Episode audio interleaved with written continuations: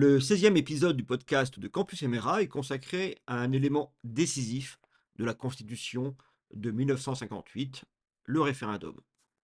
Tout récemment, dès que fut connue la décision prise par le Conseil constitutionnel le 25 janvier dernier au sujet de la loi sur l'immigration, le mot de référendum a aussitôt ressurgi.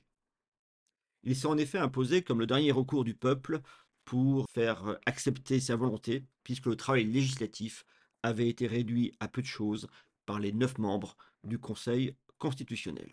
On le sait, cette invocation du référendum constitue une pièce centrale du discours du Rassemblement national, afin que l'alternance en 2027 ou avant aboutisse à un changement majeur de politique dans le cadre, naturellement, des institutions voulues par le général de Gaulle. C'est pourquoi Campus Emera a, à plusieurs reprises, abordé ce sujet du référendum.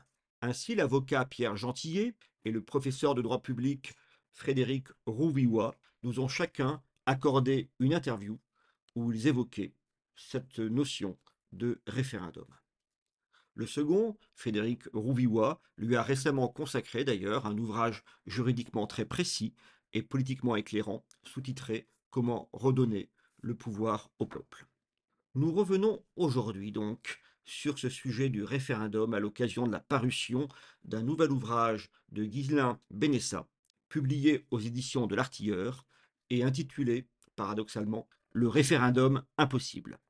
Ghislain Benessa, docteur en droit public, enseignant à l'Université de Strasbourg et avocat, nous l'avons déjà reçu en interview à Campus Emera à propos de l'état de droit. Son travail comme essayiste tourne autour de la question lancinante des outils juridiques utilisés par les partisans du statu quo pour contrôler et même, dans une certaine mesure, empêcher l'expression de la souveraineté populaire. C'est pourquoi le dernier ouvrage de Benessa porte ce titre intrigant, Le référendum impossible, expliqué par son sous-titre Comment faire taire le peuple. Ce programme n'est évidemment pas celui de l'auteur, mais euh, il correspond à la volonté que Benessa prête à nos gouvernants actuels. Benessa entend donc nous éclairer sur les moyens utilisés depuis des décennies pour réduire sans cesse le pouvoir des citoyens, ce qu'on appelle tout simplement la démocratie. Pour cela, et euh, c'est ce qui rend la lecture du livre particulièrement agréable, Benessa a choisi la méthode du récit historique. Loin d'être un traité juridique aride, son référendum impossible est une chronique qui va de la naissance de la Ve République jusqu'à aujourd'hui. À vrai dire, il commence cette histoire même bien plus tôt, puisque Benessa revient sur l'œuvre de Jean-Jacques Rousseau et son exaltation de la souveraineté populaire, voire de la démocratie directe. Benessa nous rappelle également euh, la Constitution de 1793, jamais mise en œuvre bien qu'elle ait été adoptée par référendum, ce qui fut une, une première en France. Il y a eu ensuite des référendums, voire sous Napoléon III des plébiscites, et l'on sait que la quatrième République fut intronisée par référendum. Cependant, Benessa nous raconte bien comment ce ne fut que par le général de Gaulle, à partir de 1958, que le référendum fonctionna comme une forme de régénération de la légitimité du pouvoir, quitte à devoir, pour celui-ci, prendre acte du désaveu et démissionner après un référendum perdu. Ce fut le cas pour de Gaulle en 1969. Revenons d'ailleurs sur un épisode riche d'enseignements celui du référendum de 1962 instituant l'élection du président de la République au suffrage universel direct, et ceci en modifiant l'article 6 de la Constitution. Cela s'est fait par l'usage de l'article 11 de cette Constitution dans des conditions juridiques acrobatiques que nous raconte Benessa. Il nous rappelle d'ailleurs l'invocation par le journal Le Monde, notamment, de l'état de droit pour s'opposer à cette révision constitutionnelle.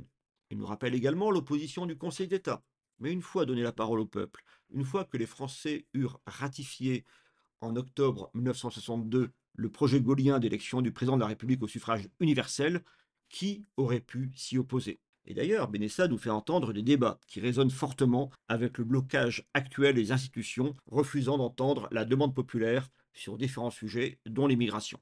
On lira d'ailleurs avec un intérêt particulier l'attitude du Conseil constitutionnel en 1962 Conseil constitutionnel qui était très réticent à l'égard des moyens juridiques utilisés par le général de Gaulle, mais qui fut contraint naturellement d'entériner la volonté populaire, et c'est ainsi que désormais nous lisons directement le président de la République, et je crois que nul ne le regrette.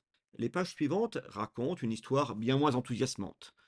Benessa chronique ainsi la prise du pouvoir progressive par le Conseil constitutionnel, avec une date très forte, celle de 1971, et comment s'est instauré le gouvernement des juges. Je ne développe pas, euh, vous lirez ceci avec euh, intérêt, j'espère, dans le référendum impossible, mais il est montré comment le champ d'intervention du Conseil constitutionnel s'est incroyablement élargi, s'appuyant sur un corpus de textes et de principes en constante expansion.